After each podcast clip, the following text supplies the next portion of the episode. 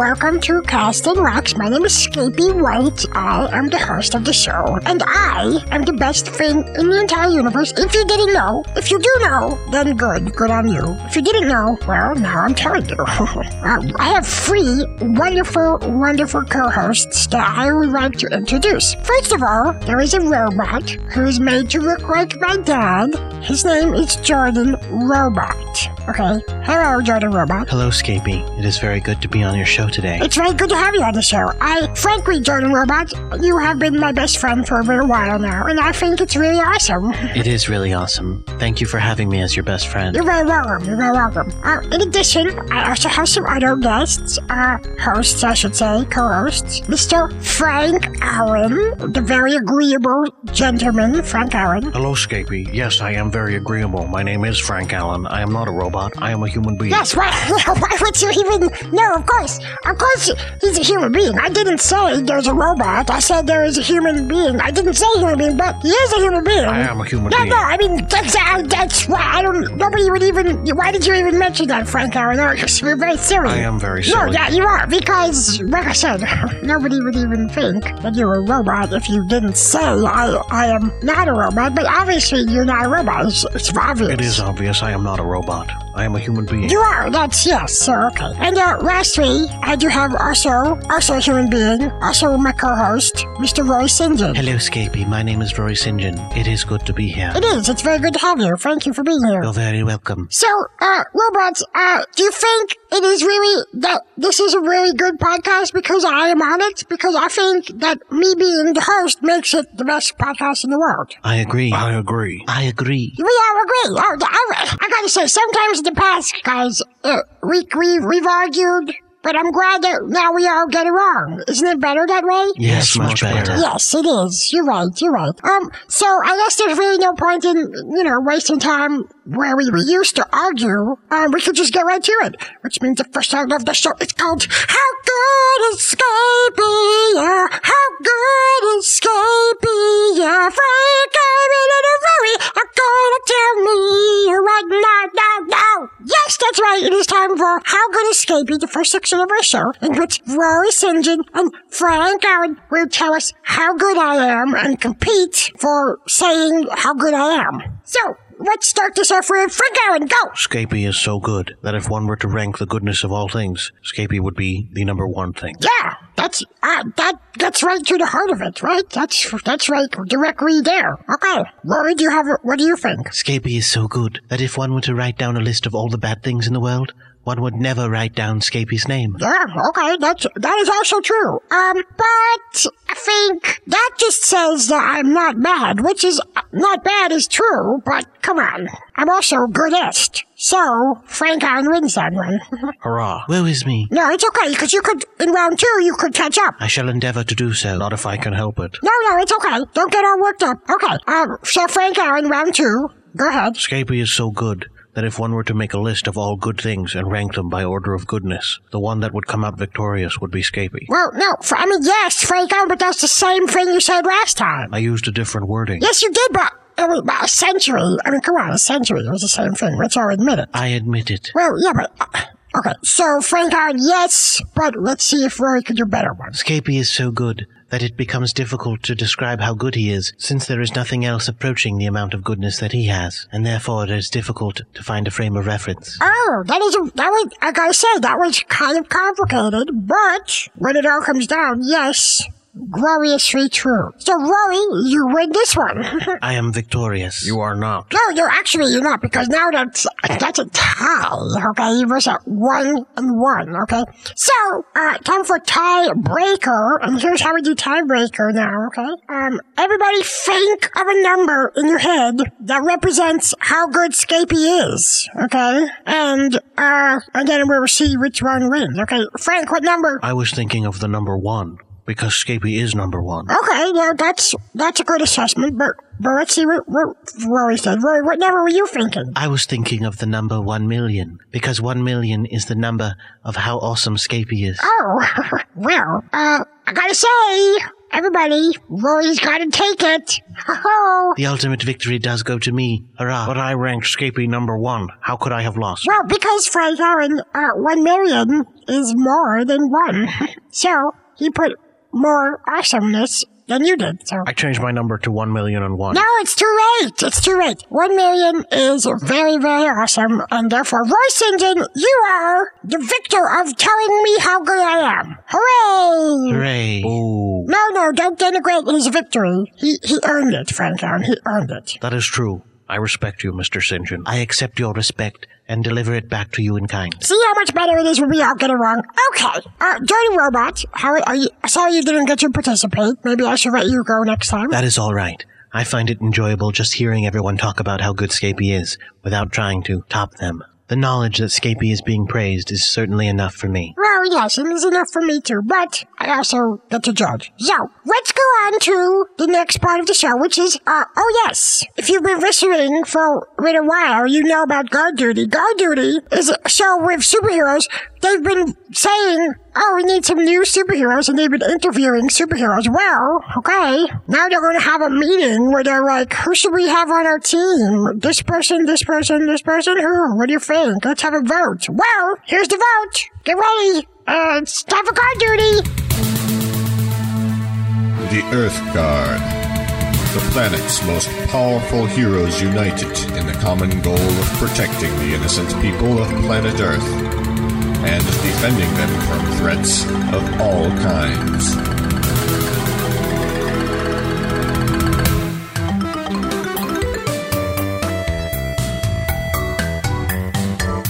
From the guard tower, their base of operations, they watch over the citizens and spring into action at any sign of danger. To that end, the guard takes shifts monitoring events all over the globe. Sooner or later, they all have to take a shift of guard duty. This week, the Earth Guard in Be Counted. So if you're going to be late for guard duty, just call and let me know. I can work something out with the other members of the guard. You can contact me and I'll let them know as uh, press secretary. What are you going to do? Alert the media? Just contact me. One final announcement. Whoever's been using the Brainframes database during emergencies has been tying up valuable computer resources. I don't know who it is, and I'm not asking for anyone to come forward. But with the Brainframe in need of repairs, we can't I am in need of repairs. I'll get to it, for heaven's sake. We just need it to stop. Feel free to scan the villain archives when you're on guard duty, but when we're on the job, we need the brain frame firing on as many cylinders as it can muster. Whoever it is, just make sure it doesn't happen again. Alright, now, unless someone has any other business, we can go on to voting on Actually, I have something to say. Oh, great. Some of us have homes to get to, you know. I think this is serious. I'm sorry. I won't be long. First, I'd like to thank to thank all of you for your support. I know you've all spoken on my behalf to the police, saying Gas Mask's death was not my fault. I appreciate all your efforts, and I'm likely to not face any charges. However, I think it's best if I take a leave of absence from the guard. Captain? Why would you say that? What happened? I mean, I'm sorry, but I have to. I've been talking with Argus, and he agrees with me. It's getting to a point where I can't trust my own senses. I see things that aren't there. I hear things people didn't say. I thought Gas Mask was a caterpillar, and from what I understand, he wasn't. Heck, if I were to trust everything I've seen in the last few days, it would mean Voodoo Lady hates us all, Mr. Fahrenheit's wife left him, Dr. Fast is trying to find a way to hack someone's long-term memory against their will, Stallion's been covering for a misogynist, Broadband's been secretly interfering in the Jack's life, and half of you have been promised sexual favors for votes by one of the applicants, not to mention that I keep seeing Full when she's long dead. I know that these things can't be true, and you have no idea how hard it is to talk with full yelling at me that she's real. There's something really wrong with me. I've been saying that for. Ow! You deserved it. Captain, I'd, I'd urge you to reconsider. You're You're one of the most powerful members of the Guard. What if we come up against the Holy Roman or Suspiria? Losing you would be quite a setback. I've given this a lot of thought, and Argus agrees. I. I'm gonna disconnect myself from the world of dreams. I think it's best if I try to live in the real world. But where will you go? You said you had no no other identity, no home to go to. Argus said I could stay with him for a while until I'm on my feet. Are you sure that's wise? Argus has been really supportive, and I think he's very wise. Once I get my head together, I'll come back to the guard, but for now, I just need some time to myself. No, no, Foal, I won't. Stop, please. I'm pulling myself out now. Goodbye, World of Dreams. I'll miss you. Ah! Oh. This. This is reality? I share your disappointment, my young friend. I guess I better get used to it. I'll. I'll keep in touch. I should probably go before the vote. Argus is waiting, and I'm not exactly impartial right now. Are you sure, Captain? I'm sure. As the official press secretary of the Earth Guard, I think I speak for all of us when I say, we'll miss you, Howard. Howard. I like it. Be seeing you. So, as we were saying, Can you not spare a moment mourning for the departure of Captain Fantasy? Hmm. how many seconds do you want me to waste on the man? I have experiments to attend to. Hacking someone's memories? He said that wasn't true. You heard him. So does this mean we're going to vote in three new recruits? Because then we only have to bump the two losers. That'll be easy. No, no, I think we should still go with the two best candidates. Captain Fantasy did say he was coming back after all, and we can always add a third down the line if necessary. Speaking of which, we should move on to the discussion on applicants. Now, I'm going to assume everyone read the reports on each of them by the interviewers.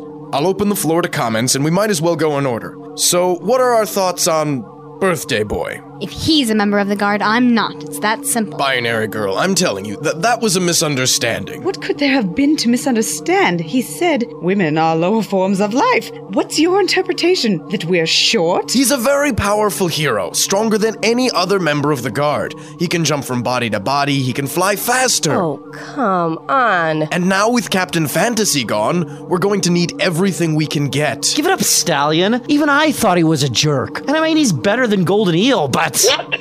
The Golden Eel is a professional, pure and simple, and exactly what we need in the Guard. I'm just thankful she'll even consider us after the nonsense you pulled. If you ask me, she should be our president. Finish that sentence and your unit is slag. Regardless of her extra heroic title, I agree with Broadband. A little more professionalism would be a breath of fresh air. Now, can we move on? I'd like to keep this under five minutes, if possible. Although, we must bear one more thing in mind. To get the eel to stay in the running, I promised her that should she ever join, we'd never put her on the same shift of guard duty as yon Mr. Fahrenheit. Like, you even want to be on the guard with a stuck up bitch like her.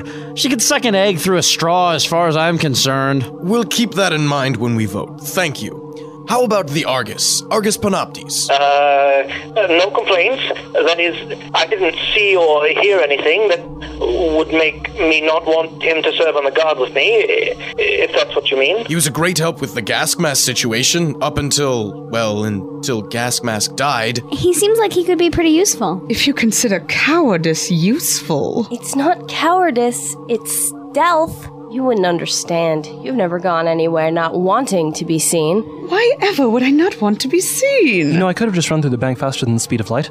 I could have disarmed gas mask's thugs at the same time. But can you make yourself look like someone else? Well, I could get a degree in plastic surgery, reconstruct my features to look like someone else, and heal at an accelerated pace. Might take a few hours, or I could build a hologram machine. Give me a minute. Speaking of which, I like Dr. Rock. Absolutely not. The man is a traitor to the entire human race. So you said in your report. You mean the phone book he turned in? Yeah, I skimmed it to help fall asleep. The man is an abortion of science, a fetid cesspool rancid with complacency, and devoted to the propagation of ignorance. That was the title of chapter 3 of your screed, wasn't it? I'll make it this simple.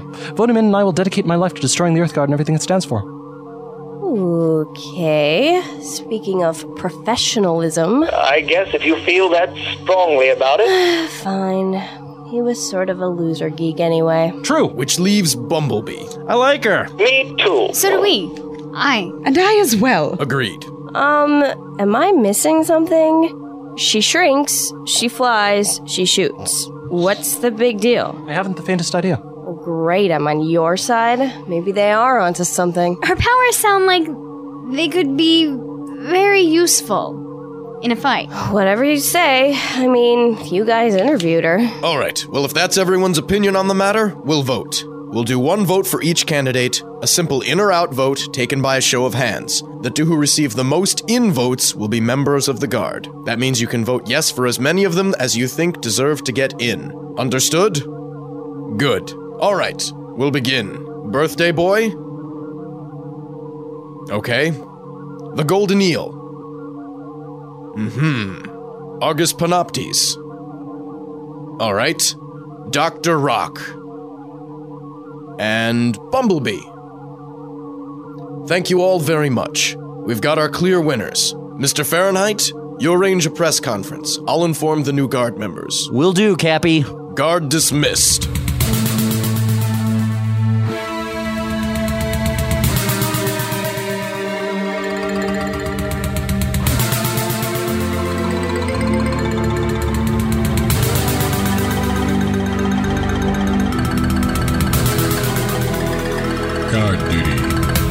Jordan D. White, with Michael D. Mikowski as the narrator, Daniel Schwartz as Dr. Fast, Rich Bellin as the Stallion, Derek McNish as Broadband, Angela Timon as Peaseblossom, Elijah Weberham as Mr. Fahrenheit, Devin White as Voodoo Lady, Nicholas Roach as Captain Fantasy, Lynn Nelson as Binary Girl, with theme song by Michael D. Mikowski.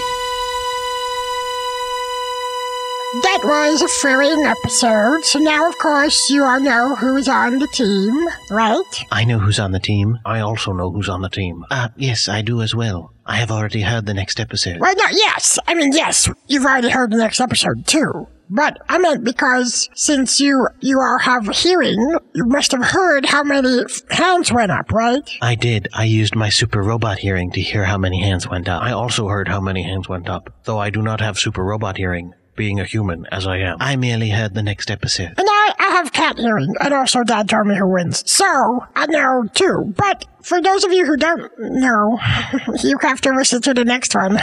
Sorry. No, no, no, no, no, no, no, no, no. I know, but I'm not telling. It's very good that you mock everyone like that. The listeners will recognize that you are superior to them and continue to listen so that some of your goodness will rub off on them. Of course they will. Yes, that is true. I know. You guys don't have to tell me. Then we will not tell you.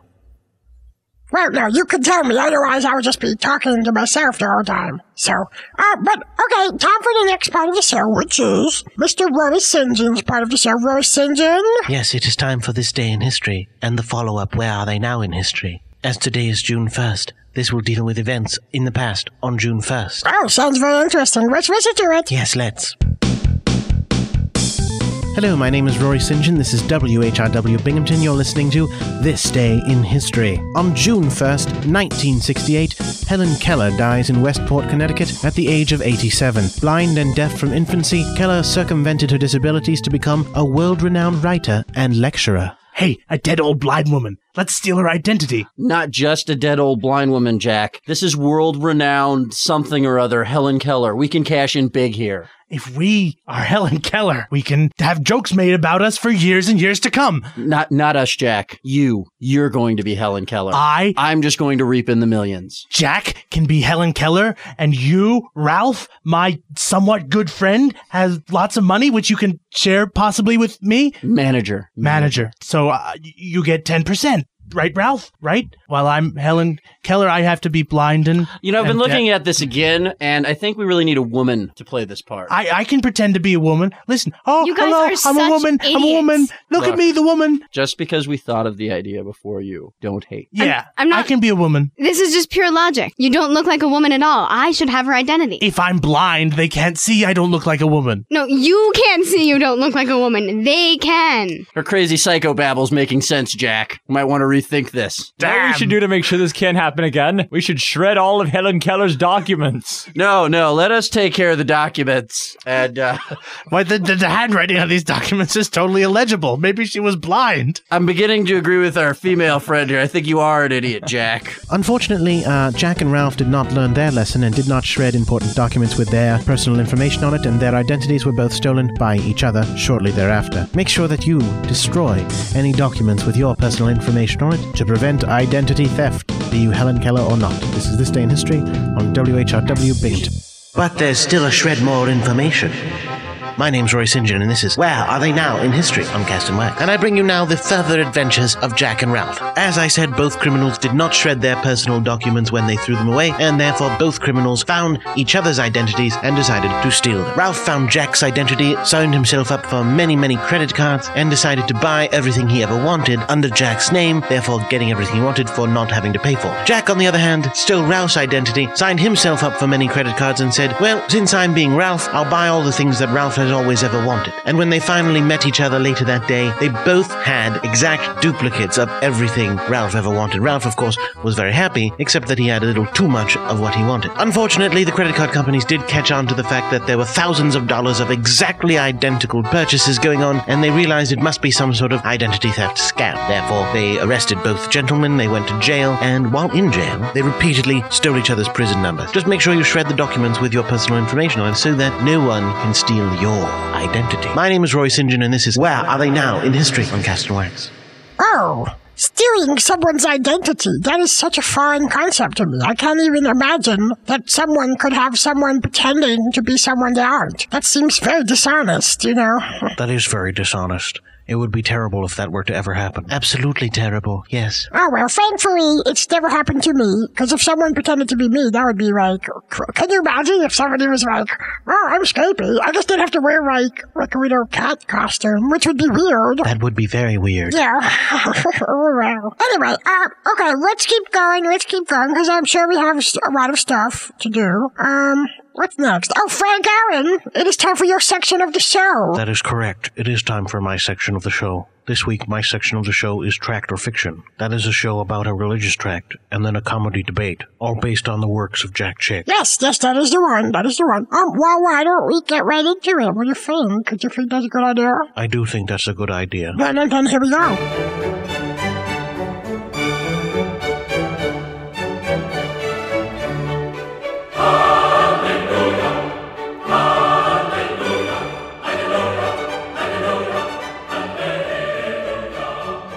Good evening, everybody. This is Frank Allen here on WHRW Binghamton. Uh, this is a part of our show we like to call Tract or Fiction, uh, where we look at a cha- uh, uh, we look at a tract, a religious tract by Jack Chick, uh, and then we discuss it. Uh, we have a debate about it and decide whether or not it's true or full of malarkey. This tract is actually the most recent tract Jack has made. It just came out just like a week or two ago on his website, uh, which is chick.com, in case you're wondering. And uh, it's called The Dirty Diamond. And it's very. Well, I'm not going to tell you what it is. You can judge for yourself. Here you go. Once upon a time, in a neighborhood just like the one you live in, a mailman was attempting to deliver some mail. She was pounding on Mr. Peterson's door, but was receiving no answer. Hey, Charlie, are you in there? I've got your mail.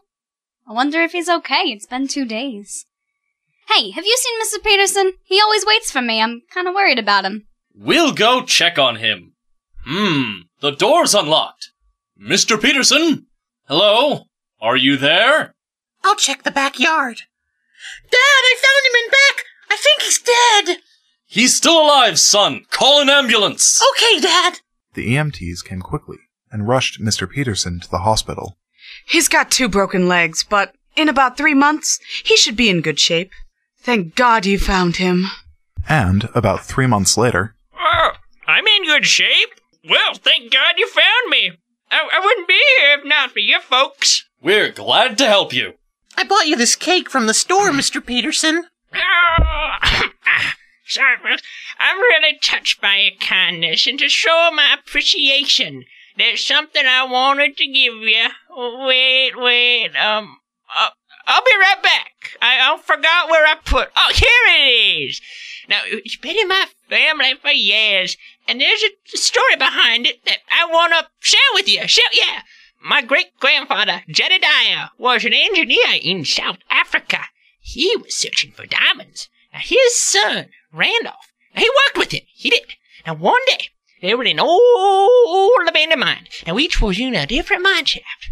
The son saw something in the wall. Now, he called his father to come join him, and he started digging out when an earthquake hit. Whoa! So, there, there was a cave in then, and um, um, uh, by the time Grandpa Jedediah got there, Randolph was caught under a huge pile of what you call it, dirt and debris, and he was trying to claw his way out. So, um, Randolph's hand broke through, and then it stopped moving. So Jedediah did his best to dig him out, but it was too late. So in his hand was a large uncut um, uh, diamond, but what was it worth compared to the life of his only son? Hmm. So Grandpa Jedediah kept the stone uncut to remind him of his son, which a tragedy he never got over. So he made a strange request that his family never, ever, ever appraise the cut of that diamond. His request was honored, and by the time I got it, it looked dirty and worthless. So just as I left the hospital, they told me I have inoperable cancer. Now, since I have no kinfolk, no friends except you, I'd like you to have it. I ask only one thing: pay my doctor. Uh. He's a good man. The rest is yours. Wow! Hey, take it home and discuss it with your wife. The man did just that. But his wife was not very impressed by Mr. Peterson's tale. I smell a rat. What a stupid story. But he's a nice old guy. Shut up, Junior. Honey, he's dying. Everybody dies, George. That's the ugliest so called diamond I've ever seen. It's only glass, you moron. Take it back this instant. Gee, Mom. But honey, it'll hurt his feelings. I don't care. We're not spending our hard earned money to appraise his junk. Tell him thanks, but no thanks. Yes, dear. Right away, dear. The unwanted gift was returned, and shortly after, Mr. Peterson died. So who got the dirty diamond? Six months later, a smartly dressed man was seen on what was once Mr. Peterson's lawn. Good morning. What are you doing over there? Old man Peterson's dead. Yes, we know. When he died, he had no will, so the state took possession of his property. You got a bum deal. What's that old rundown dump worth? Bet it ain't much. Oh, on the contrary, madam. Going through his things, we found an uncut stone. That dirty diamond he almost dumped on us? We turned it down. We're no fools. Oh, that was a bad decision. We were amazed at its value. You're kidding. What was it worth? Just over four million dollars. Ah! Good heavens, she's fainted. Mom! Mom, wake up! An hour later, the woman was able to recover consciousness, if not her dignity. Four million dollars. Four million. Lost, gone. It was in our hands, and now it's gone forever. I'll regret this the rest of my life. Oh, honey, we'll get over it. Maybe you'll forget, but I never will. You've been through a very difficult time, but I can see you could lose out on something far more valuable. More than four million? Look, I'm a lawyer, and I work with wills all the time. You haven't lost out yet. Tell me more. I know of a will I can help you claim. It's worth a lot more than that dirty diamond. It sounds great, but how much is it gonna cost? For you, madam, not a thing. All right, we're in. Talk to me. God prepared a gift for you. What? God? Are you nuts? Shut up, Liz. Don't ruin this for us. If you're not careful, you'll lose out on this too. God made out a will.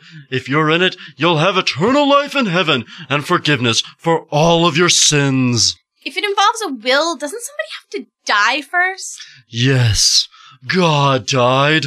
Didn't you know that? God died? Are you crazy? When? When Jesus came from heaven to become a man, we had God with us. The Creator took the form of flesh. Sin was the reason Jesus came, because sin was destroying mankind. Only God Almighty could get rid of that filthy stuff. Do you know what it cost him? Everything! Jesus was sacrificed for our sins. Only God's blood could wash them away. This was the gift of God. Jesus died putting that will into effect. Then he rose from the dead and returned to heaven. Whoever believes and receives Jesus has a part in his will. They'll get everything Jesus promised. Those that don't have all their sins revealed on Judgment Day. Your life will be played back on a giant magical jumbotron. Jesus will know why God won't allow you into heaven. Porcupine zygotes! God will say to you, Depart from me, you cursed, into everlasting fire prepared for the devil and his angels, my child. And you will be in the lake of fire forever, unless, unless you take his love, gift. I want it! I want God's gift! I want to be in His will! Then let's get it settled on our knees. This family lost out on the dirty diamond, but they received the greatest treasure of all. All right, and that was the Dirty Diamond, uh, the most recent track done by Jack Chick. Uh, very enlightening stuff. Now we have a debate, uh, as always, uh, debating whether or not this is true, and we've got these expert debaters who've been studying for weeks, as we always say. Debater number one, why don't you introduce yourself? Hello, Hi there, who am I speaking to? my name is Sarah Bergman, and I am the regional director for Heathens Anonymous. Heathens Anonymous. Okay, all right. Um, and debater number two. Hey, uh, I'm here with, uh, For God Anonymous. For God Anonymous? For God Anonymous. Is it the number four or the word F O R? Word F O R. Okay. Uh, now, Word FOR. as I'm sure everybody knows, uh, the young woman from Heathens Anonymous uh, says this tract is 100% true, and the gentleman from For God Anonymous believes this tract is false, and I'm sure that that was uh, pretty explanatory. Um, self-explanatory is what I meant to say, not explanatory, because explanatory means I'm explaining it, which I am doing. So, let's see, gentlemen. Oh, you know what? Uh, I just realized, uh, what's your name, sir? You, you told us what you were from, but you didn't tell us your name. Uh, I'm Jack. Jack, okay. Uh, Jack, you do get to start us off by telling us why this tract is completely false. Oh, that's excellent. It's very clear. Um, well, you see, the diamond comes from Africa. Yes. And we all know that this entire tract was just a blatant attempt to uh, put a price on getting into heaven. And you and I both know that that's completely false. I'm, I'm sorry, I don't understand. What do you mean putting a price on getting into heaven? Well, the entire thing was about material wealth. A person shouldn't want to go to heaven because they want money. So you're. I'm sorry, go ahead. They should want to go to heaven because they love God. So you're saying that uh, the tract, it, it, it should be literally interpreted to mean that getting into heaven is worth roughly $4 million. Only when a lawyer says it. All right. All right. Well, that's a, that's a pretty serious claim. What do you think? Um, I'm sorry, what's your name? Claire? Sarah? Sarah. I was so far off. You were. Sarah. That's all right, my son. I I think that this young man Jack is very unenlightened. Uh, Jack Chick? No, Oh, this no, young this man Jack. Jack. who's debating me. Oh, me. sorry, sorry. Thank you. Um, this entire tract was not necessarily about materialism.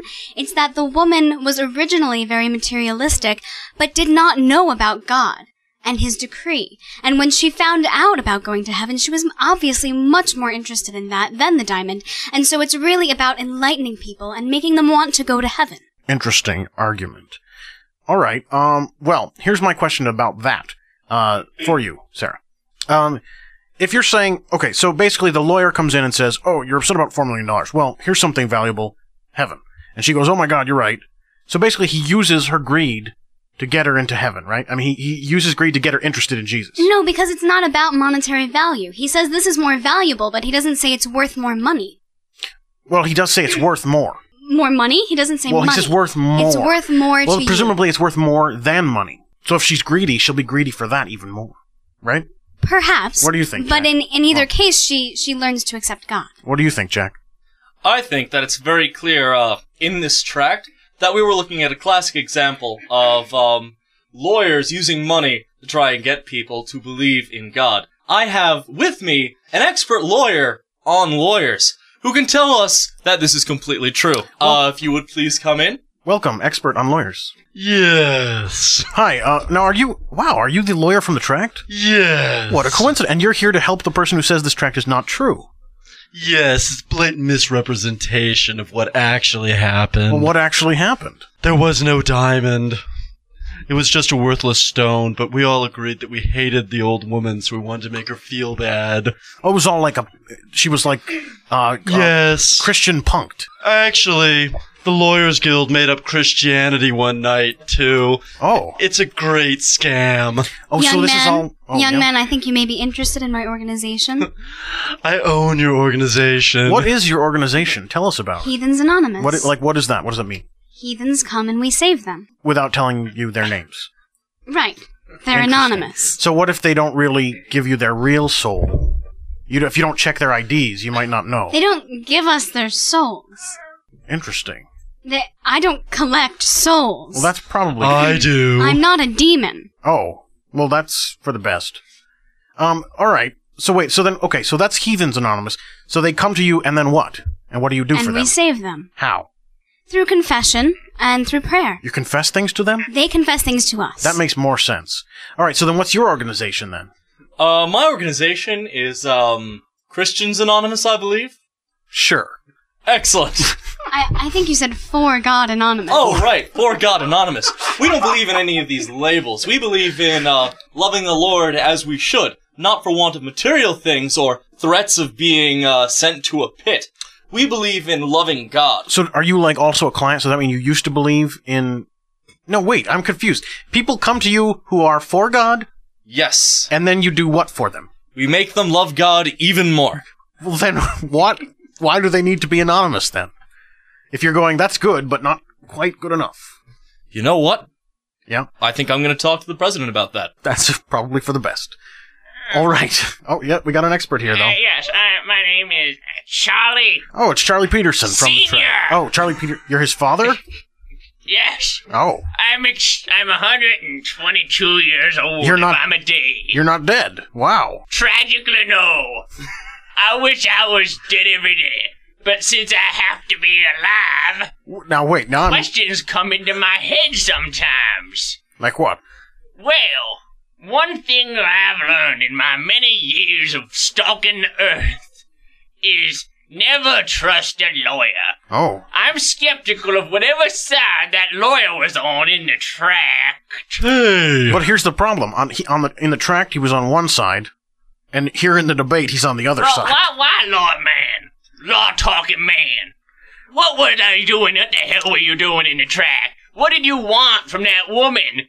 Like, she could have paid you and you did something for free. Only bad people do things for free. That's what I've learned from being on the earth for 122 years. Mr. Peterson Senior.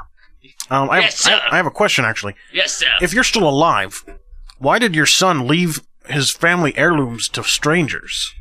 Because my son hates me. That's why. Oh, is he jealous of I your? was an abusive daddy, you see. oh, I'm, but, that's um, probably not good. That's not good. Why, why was he in Africa in the first place? no, he wasn't. Your your that was like your grandfather, I think, or his grandfather, or something like that. Okay. You're getting a little confused, but you are pretty old, so I can understand that. Yeah, yeah. So, uh, this these debates are confusing because people throw in all these new facts, and I have so many facts already, and an old fact's got to go away every time a new fact goes in. My other question, though, has to do with the anonymous one, the heathens anonymous. Okay. It's kind of like the full whatever anonymous thing that that guy over there was For doing. God. Yeah, yeah, that guy, that They guy. they do sort of sound the same, don't they? So what what the heathen have to do to be anonymous? See, I'd be anonymous because I'd be afraid Jack Chick was going to write a tract I'm, about s- me. I'm sorry, But sir. we already gave your name, Sir, Charlie do you, do you not ever remember coming to our building? I don't remember a lot of things. I'm gonna be honest. Frank, I have to explain to you that Yeah. uh, Mr. Peterson Sr. here has Yeah. actually been to several of our meetings and never seems to learn the word anonymous and what it means. Which is why he tells us his name. We are exactly. We're we're slightly afraid that he may be possessed by a demon, which is why he has not yet died. Um. Well. I'm gonna go to a doctor and ask about that. Doctor, am I possessed by a demon? Wait, no, you're not at the there are no- doctor. this is the radio. There are no stuff. doctors here, Mr. Peterson. You're not. That's a lawyer. Don't listen to him. And there are no doctors at our, our center either. You can listen to me. Just sign this contract. Where can I find a doctor? There's no. There's no doctors. Pre- maybe. At Actually, at I'm a a- doctor's You're office? a doctor. Hold You're on, a doctor? Jack. You're well, a I'm a doctor. doctor of law, but I mean. I'm a doctor too. A doctor of law okay, doesn't kind of count. doctor you are? I want me an exorcism right now. Do Okay, wait, doctors five dollars for do- it. Well, five dollars. Sweet. No, Did I mention no. I also have a theology degree? You don't have to pay for exorcisms, Mr. Peterson. Certainly Senior. he does How if do he priests wants live, to. then? No, okay, hold on. There's not going to be an exorcism in here, Mister Peterson. Thank you for your your contribution, but the thing is, I, gotta eat some oatmeal, so yeah, well, good to wrap it oatmeal. up. All right, get some oatmeal. We're gonna keep going. We're gonna keep on trucking. Oh boy, yeah. All right. It's tasty oatmeal. Good night, everyone. No, hold on, hold on. We're, What, what? we're not good. We're not done yet with the debate, Jack. Yes. All right, we're trying to get this focused back onto the argument. So you believe in all this Jesus stuff, just not in the tract, Right. Whereas she believes in the Jesus stuff and the tract. Exactly. All right. So then, why don't you make your closing arguments and tell me what's wrong with her her arguments? Well, it's very simple. She thinks that you can put value on things like being saved. But she specifically said nonstop the whole time that she doesn't think that. I'm partially deaf. Oh, well then continue. Excellent. She thinks that um the devil was in the diamond. And I think that this is simply not true. Interesting. Interesting. Instead, I believe that uh the lawyer was incorrect in his trying to trick that poor woman into Hey. believing in Jesus, and instead she should have simply said, "Love Jesus because he sacrificed for you," and not mentioned the diamond. So you you object to his ruse. Right. All right. Go ahead, ma'am. I'm going to ignore the fact that this young man has obviously not listened to a word I said tonight, Okay. and tell you in my closing argument that I have met Miss Cleo. And no, that no, no, she, no. Miss she, Cleo. in fact, is God. now hold on God. God in the tract was Miss Cleo, was she not? Well, this time. Uh, I'm sorry, Sometimes there's other gods involved. I, sir. I think you should look into my organization. Now, I'm not. I'm not saying I'm a heat. Look, that's not the point. We're not you're, debating you're not my. saying it, sir. Legally, but I'm you can getting all the heathen vibes want. from you. All right. Well, so your argument basically is that that, there is one God. and you've spoken to this god. I've spoken to Miss Cleo the God, and this tract is entirely true. Okay. So God, wait, but now you're saying, okay, but let me ask you this. I'm sorry. God doesn't put a price on being saved, but Miss Cleo puts a price on her phone calls. I need to clear something up on the air right now, which What's is that? that? all of the money that Miss Cleo takes from her phone calls go to the church. Uh, you know, except for my fee. I don't believe that that's true. Well, you I should don't read the fine true. print on the I'm gonna have to look that up. I'm gonna have to look You that should. up. I wrote the fine print. All right, but I'm gonna. I still I'm not gonna take your word for it. All right, but what I'm gonna do to take is that coin's word for it. seriously consider what you both have said and say that. Well, yeah, you're right. Uh, yeah. You. So sorry, Mr. Forgod Anonymous. Your your organization seems kind of foolish, especially the fact that it's for God and then Anonymous, and then it doesn't make any sense. Oh, you're so getting sued. I'm sorry. Can you flip a coin on my exorcism? No, no, no exorcism necessary because we just found out that you have to believe in God and there's a monetary. I don't know what anything about money. We have not learned anything on this All tractor right, fiction. well- tonight. Now, excuse I learned me. about Yes, we'll get the porcupine zygotes. rolling. Nice. I'm well, sorry. it's it's been lovely, but I have a Satanics Anonymous meeting to go to. You're going. Eh, what? Oh, goodness gracious me. Wait for me. Thank you all for listening to Tractor Fiction tonight. This is Jack. Oh, I keep saying I'm Jack Chick, and I'm not. oh, golly. This is Frank Allen. Goodbye.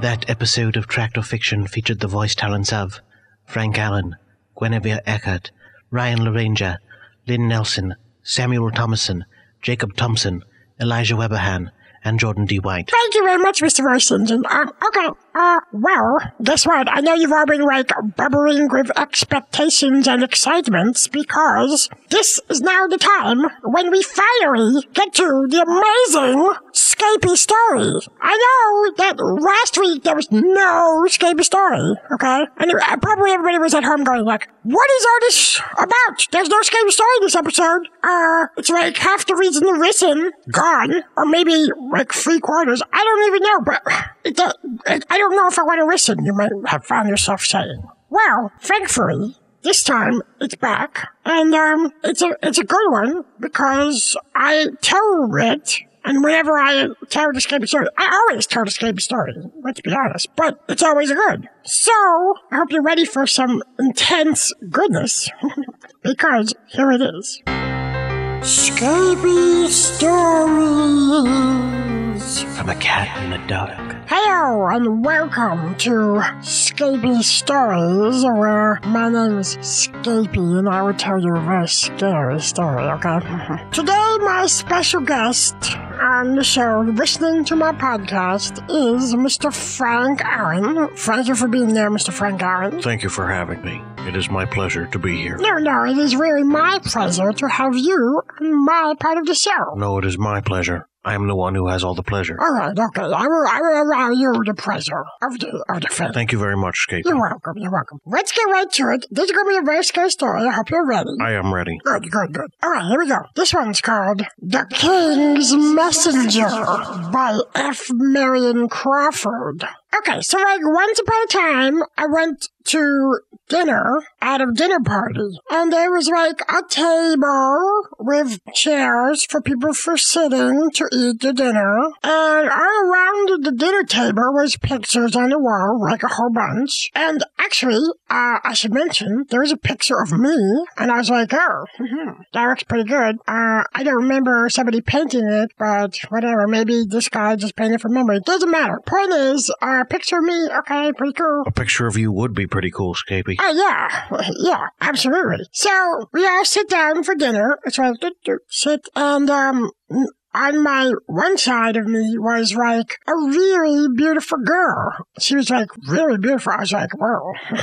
she looked familiar, and I was like, I, I know I know this girl. I forget what her name is, but she is pretty. Wow. On the other side, uh, there was nobody at all. Well, well I mean, I mean, there was nobody right next to me, but on the other side of that, there was some old lady, whatever. But, I mean, right next to me, was not anybody. And so I was like, okay, it's time for dinner. And nobody on one side, beautiful girl on the other side. Okay, good, good. And I glanced around. I went, well, how many people are there here? Hmm. And I realized, oh, there's 12 people there right now. And then plus, there's one person missing next to me. Huh. So you know what that is? That would be 13 people. Yeah, that would be, f- what? Yeah, one stack I get here, that'll be 13, yeah. I was like, oh, hey, 13 at the table. what about that? And so I was like, well, I want to say something to this pretty girl, but I don't know what else I could say, so I guess I'll say that. And all of a sudden, I remembered her name was Yorna. So I like, hey, Yorna, um, hey, I uh, hope you're not superstitious, afraid of, you know, scary things like ghosts and stuff and spooky things. And she was like, uh, why? And I was like, well, cause when this guy gets here, 13 at the table, hmm, and she was like, but there's only 12. And was, I was like, yeah, but when this empty seat, when somebody gets here, she was like, oh, he doesn't count, he doesn't count. Did you just get here just before dinner? And I was like, yeah, I just showed up, um, but I'm really lucky because I get to sit next to you. it seems like it's been so long since I've seen you last. And she was like, yeah, it's been like a lifetime. And I was like, wow, dude, been a lifetime. When you are, uh, like 30 years old, you won't be like, oh, it's, uh, my life is behind me. And she was like, I'm never going to be 30 years old. So, hmm. also, uh, your life is not just like measured in like years. It's measured in other things too. So It is also measured in months and days and hours and minutes and seconds. yeah, for example, yeah, that. But she, but I don't even think that's what she meant. I think she was like meant, you know, like the things you live through, you know. Because then she was like, yeah, look, I see this picture of you up on the wall, and you've got to be like twenty years younger or something. But I'm, you're you're probably like the same person, you know, just a little bit better because you're older. And I was like, oh, thank you. Thank you for saying that. You're flatter me. Thank you. And I mean, you're changed since I saw you because you seem, you kind of seem sadder, I, rem- I gotta say. And she was like, really? You think so? And I was like, yeah. And she was like, well, you know. And I was like, yeah, but you laughed a little bit ago, so maybe not. And she was like, well, did I laugh? Well, whatever. You know, I guess you laugh at the end of the play, right?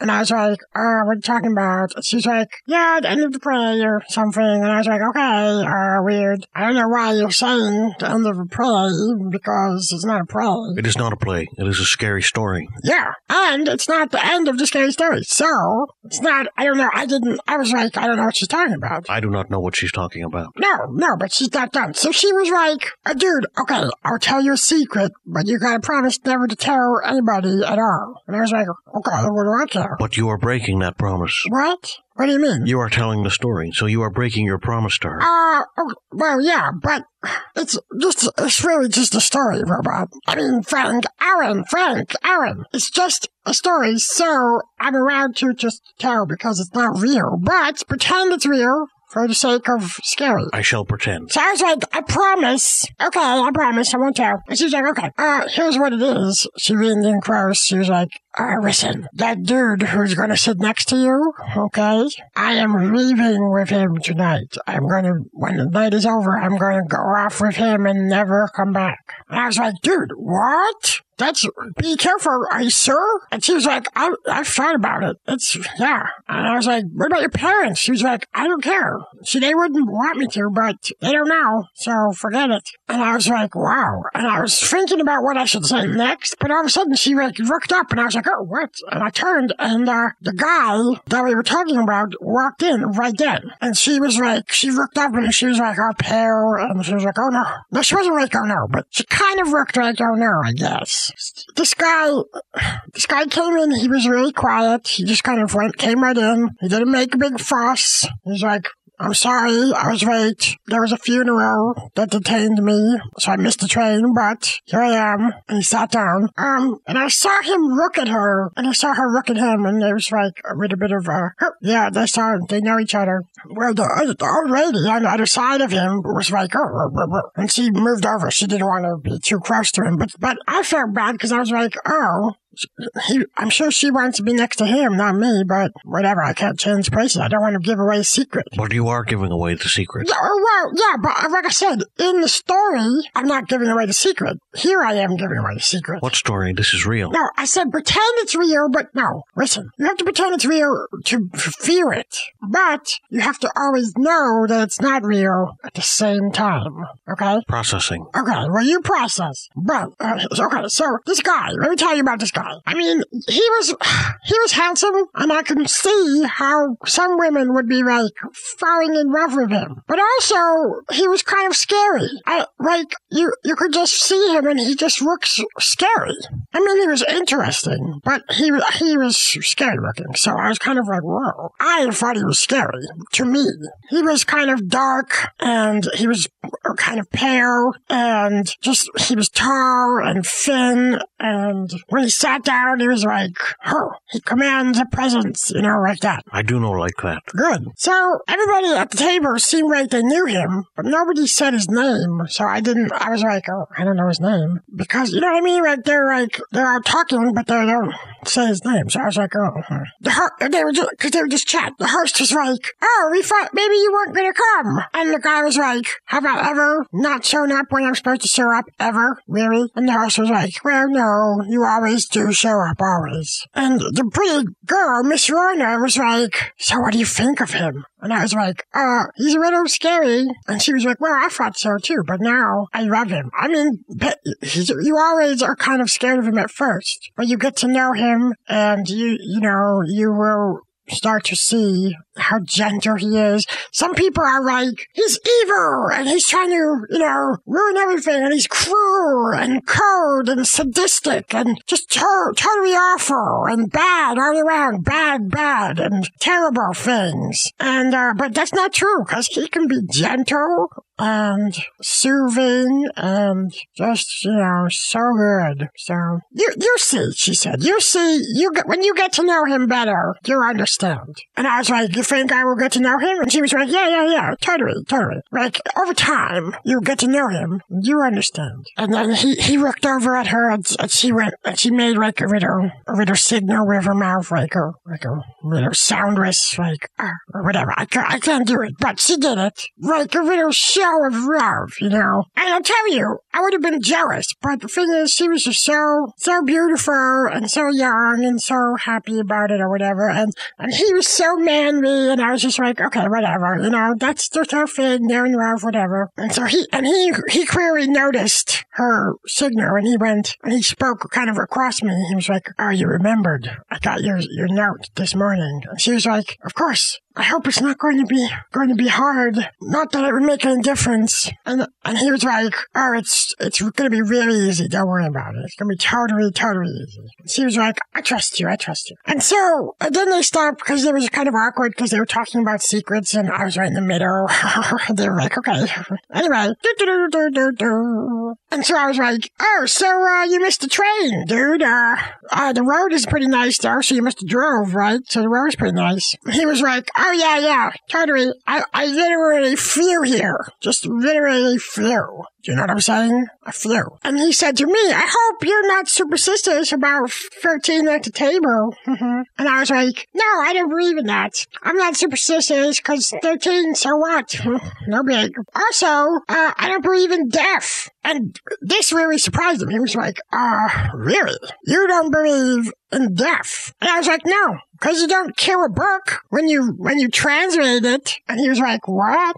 And I, and I was like, well, let me explain what translate is because you probably don't understand the word. It means when you have something in one language, like English, like we're talking right now, okay, and then you want to put it into like French for somebody in French land, then you translate it, okay? And he was like, oh, okay. And I was like, that's what death is like. You're you're translating a person to French land, kind of. You're translating the life into another language. And he was like, well, I never thought of it that way before. Hmm, okay, maybe. But, uh, are you making, are you sure you're not making a pun, a pun joke of some sort? And I was like, no, I would never make a pun about something that is grave. I am totally serious. And everybody was listening to us talk about death. They were all like, oh, this is interesting. And I was like, I'm totally serious. There's no such thing as death. We just, we just go on. We just translate life to a different topic.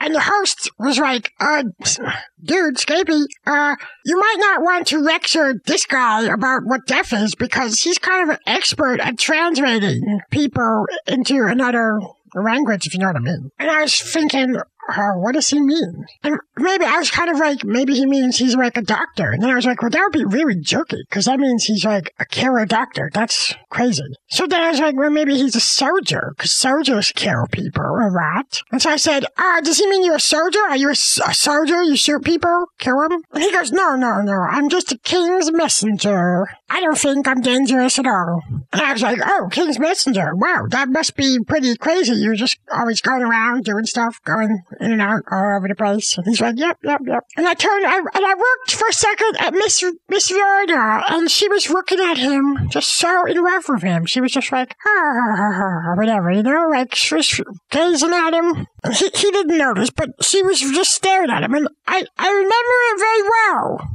Because, uh, it was one of the last times I saw her. See, after that night, I never saw her ever again. So I was kind of like, oh, I remember that, that, that face she had her. She was like, ah, I'll probably never forget that. So then after that, the guy just kind of kept talking with people and eventually, uh, he, he like absorbed the whole conversation to him. Uh, the end. The end.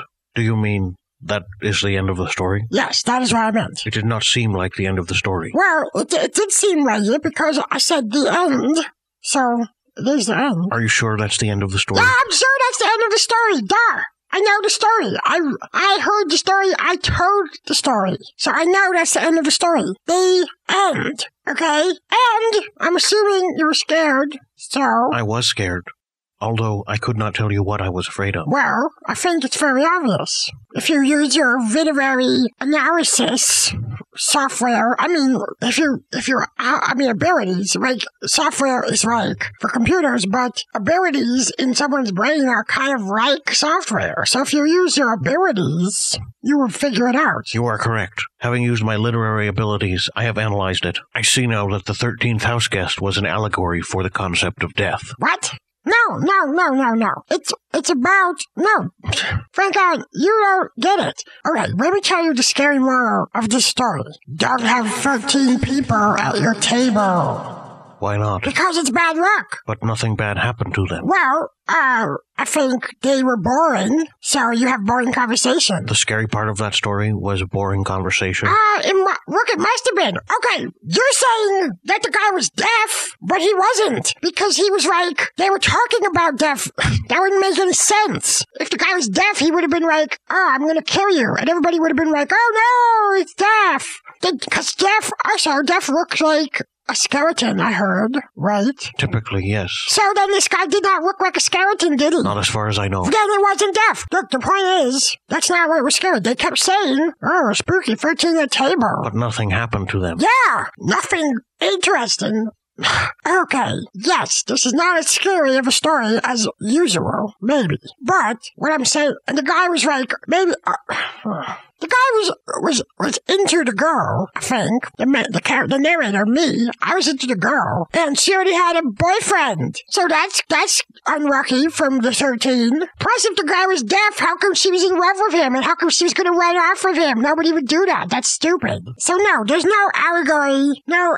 No deaf, no, that's, no. It's about 13 people having dinner, and it's not good. You have to only have 12. He showed up and he was like, there was a funeral. Hmm, so that's unlucky too. So 12 is okay for dinner. Probably 14 is okay, but 13 is not okay. Isn't that right? That is correct. 13 is not okay. Okay then, that's what I thought. Um, anyway, thank you very much for being here, Frank Allen. You're very welcome, Scapy. Please have me again later. Well, maybe I will, maybe I will. Um, I appreciate it. Everybody, thank you for listening to Scapy Stories, and also, in two weeks, I'll be back with another story with spookiness.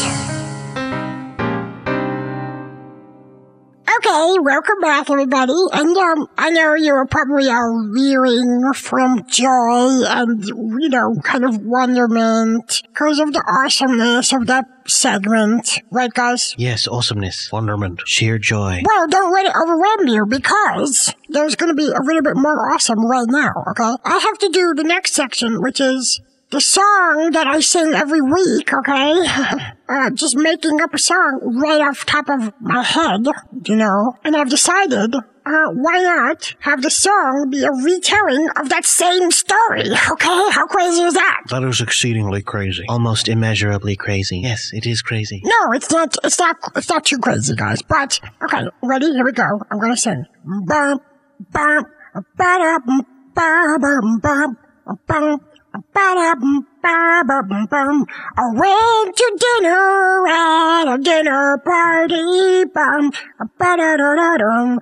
And a pretty girl, she sat right by me, but the seat on the other side, do-do, was totally empty, do-do-do, do-do, do-do-do-do-do, do-do-do-do, do-do-do-do-do. The girl was like, do-do, I'm kind of sad and stuff, do-do. And she said, do-do-do-do, that she had had enough. She was gonna run away. Do with the guy from the empty seat. Do do do do do do do do do do do. Do, do, do, but then the guy came in, do, do, do, do, do, do, do, do, and sat down in the chair. And they were looking at each other, and I was like, I'm scared because he's scary. That guy was scary.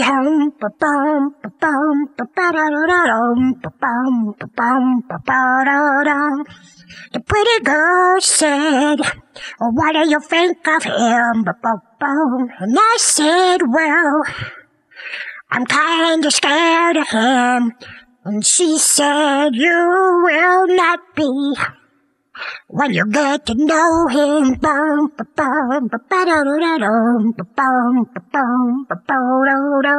he said, I hope you're not superstitious. And I was like, I said that earlier, but I didn't mention it. And I was like, I'm not superstitious, cause I don't believe in death. And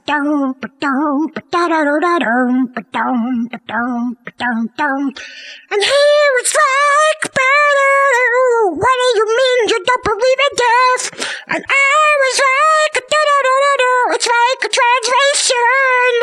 And then I explained what translation meant in case he didn't know. And he was like, I guess you're right. Maybe. Possibly. And that's the end of the story. Basically. Amazing. Wonderful. Very good. Thank you guys. Thank you so much. I appreciate it. Um, I think that was a pretty good uh, rendition, if you ask me. And none of this confusion about allegory that he was like, oh, it's allegory. No, no. I apologize for having mentioned it. No, it's okay. I forgive you. I forgive you. Okay, uh, time for the, the part where we read listener mail, okay? And we did get three pieces of listener mail this time, so that is good. Uh, if you want to write into us, please do so. You can write it at castinwax at gmail.com, okay? Um, first one, uh, let's see. Frank Allen Robot, do you want to read this one? Yes, I would be happy to. Hey, little cat dude, don't you realize what you're doing with all these robots? You are buying into the government conspiracy. They want us as private citizens to build and test their robots so they won't be responsible for the mistakes and casualties, and you are helping them build a robot army. They want to wipe out the rest of the world. But what's worse is, don't you know that robots always develop their own freaky intelligence and try to wipe us out? Haven't you seen 2001 or Battlestar Galactica or any other movie where that happens? It's totally true.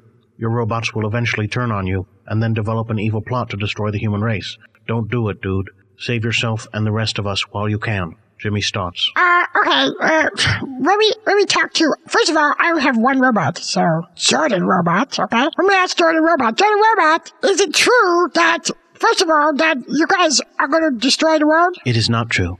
And if it were true, I would not tell you. Then, see, there you go, it's not true, so don't worry about it. Second of all, is it a government conspiracy? It is not a government conspiracy. Solved! Problem solved, okay? Jimmy Stotts, don't worry about it, okay? You are worrying too many times. Too much, okay? Let's go. I think we have another, uh, letter. We got two more? Two more. Okay. Um, Jordan Robot, why don't you read this next one? All right, I shall. This one is called This is Ridiculous. I've heard the difference between cats and dogs before, namely that a dog thinks, you feed me, you play with me, you pet me, you must be God, whereas cats think, you feed me, you play with me, you pet me, I must be God. Never has this difference been more clear than after this month's worth of Cast in Wax episodes. Scapy used to be my favorite part of the show, but as of late, without him to fill the unique niche he used to fill in this ragtag team of individuals, he has lost his appeal. Without the others all on equal footing to all fight, it's like watching a pro wrestler punt an infant. Jordan, I'm not sure why it's taking you so long to crawl out of your self-righteous pit of despair, but have you considered medication? The brainchild of Cast in Wax must return. Scapy must be put in his place. His songs were better when he had to try harder to get them into the show. He has become a washed-up, sellout version of the former artist. Please come back, Jordan, and reset the equilibrium of CIW. Jesse. Ah! Ah! Who, who wrote this letter? Who wrote it? It says someone named Jesse wrote it. Jesse can go suck an egg. This is my podcast. To say that, oh, I want to be, that's not, whatever they said is not so, because I am awesome. Okay, and every time when I sing is not so out, it's, it's like extra good. So, uh, whatever, whatever that person said is, is wrong. It's better when I'm all the king of everything. Because, okay, well, let's take a poll, shall we? Okay, let's take a little informal poll, okay? Um, hey, Scapy. Yes? Do you think it is better with you in charge? Well, yes, I do. Okay, good. That's one.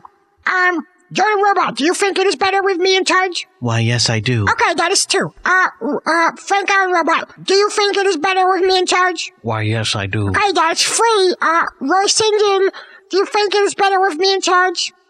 Uh, yes, I do. Okay, that's hundred percent. Somebody taught me that's what it means. Okay, is saying yes. So you, Jesse, are one hundred percent wrong. That's also, I think, accurate. So, if you don't like my podcast, you don't have to listen to my podcast. Okay? Because I remember I said Iron. F- Pa, it's true. I am ultimate king of the universe. And anybody who doesn't like it, any single person who doesn't like What's it. What's going on out here? What, what, I'm no, nothing. I'm doing. I'm just doing podcast. Okay, podcast. Can you keep it down? Like I'm trying to like you know have a life. No, I'm sorry. I'm sorry. What? Wait a second. What? What? Are, what are these Cylons doing here? No, what? No, I, there's, I don't. I don't know what you're talking about. That- right there. That right there. That's a robot. I am a robot. Yes. Get, get out of here. You and that's a robot too. I am not a robot. Yes, you. I know what a robot. Look, get escape. Get these things. You're not allowed to bring Cylons into my house. You know how I feel about that show. No, they're not. So, they're not. They're just robots. It's different. There's no difference. They're the. It's the same thing. Get out. Oh, come on. I am sorry. We shall leave. We are leaving. Dad, this is my podcast. You gave it to me. You're not allowed to take it back. That's against the like laws of giving. No, that's not true. And you're my son. I can tell you whatever I want. I can make you do whatever I want. In fact, you're very small and you can't stop me. I'm going to pick you up and take you away. No, you can't do this, Dad. What are you doing? What are? But no, uh, what are you? I said all the robots had to leave. Get out of here. Uh, no, I'm actually. I'm sorry. I'm not really a robot. Uh, It's it's really me. What? I oh no. I was just I was doing go along to get along. You know that, that sort of thing. Uh, it's really me. So it's good to have you back, though, Jordan. It's, it's really very good. Well, I I I don't know if I. I mean, all right. I'll come back. Where's Frank? Well, I think he's tied up somewhere in the other room. What did you do with escaping? I locked him in the bedroom. He's he's a cat. You just pick him up and throw him somewhere. You know, he- not a lot he can do about it. I yes, I suppose that's true. But he was in charge of the podcast, you know. so- Yeah, but you guys are people. You can stop him. Well, you put him in charge. You said he was in charge. Whatever.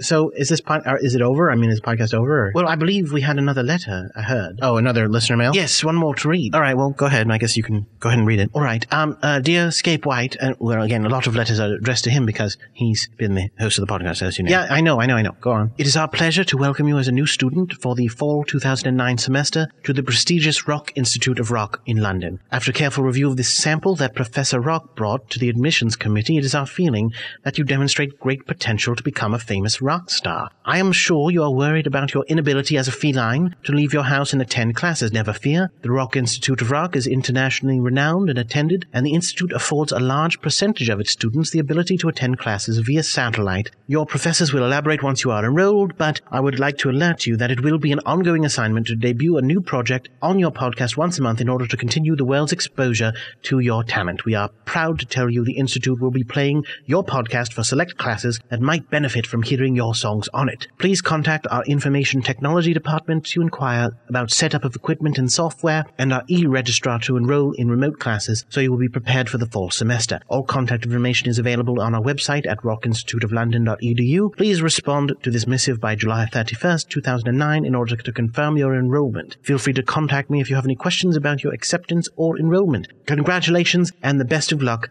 on your rock and roll journey. Thaddeus P. Wawa, Dean of Admissions, Rock Institute of Rock. What? What? What is this? What is this even talking about? Uh, well, when you were not on the show, I guess you weren't listening to it, which explains why you allowed it to continue. Scape met someone from the Rock Institute of Rock and sort of auditioned for them and, and, and, and stuff like that. Well, they want him to become a rock star? That's ridiculous. Oh, well, you never know. I mean, it could happen. No, it's ridiculous. And I don't know. I, I, it sounds like he's been very bad. I don't know if I should let him. Well, that's, I mean, that's up to you. He's your son, of course. Yes, I know that. Well, whatever. I'm not going to tell him about it yet. We'll see. If he's good, maybe I'll let him go, but maybe not. I mean, if he's been a jerk to you, was he a jerk to you? Uh, well, a jerk.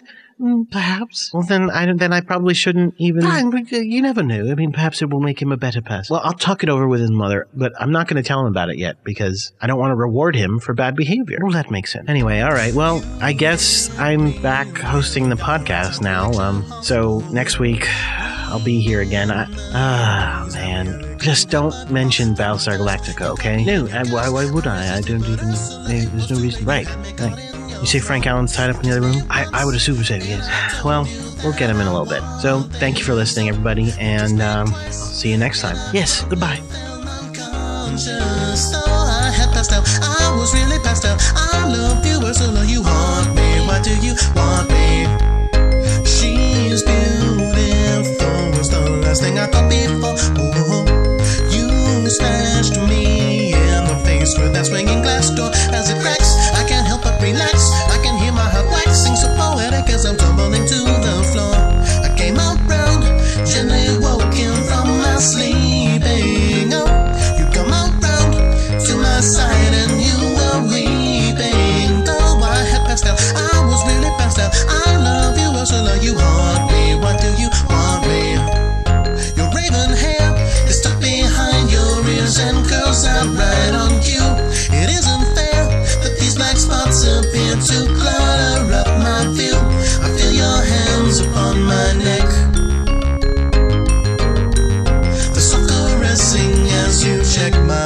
put pressure on my wounds. My heart is pounding just having you by my side. Ooh, funny how love is born when two strangers collide. But alas, now I'm missing my class as you're pulling the glass out of my chest. I feel it tingling deep inside. What can I do? Faced with such a tough decision.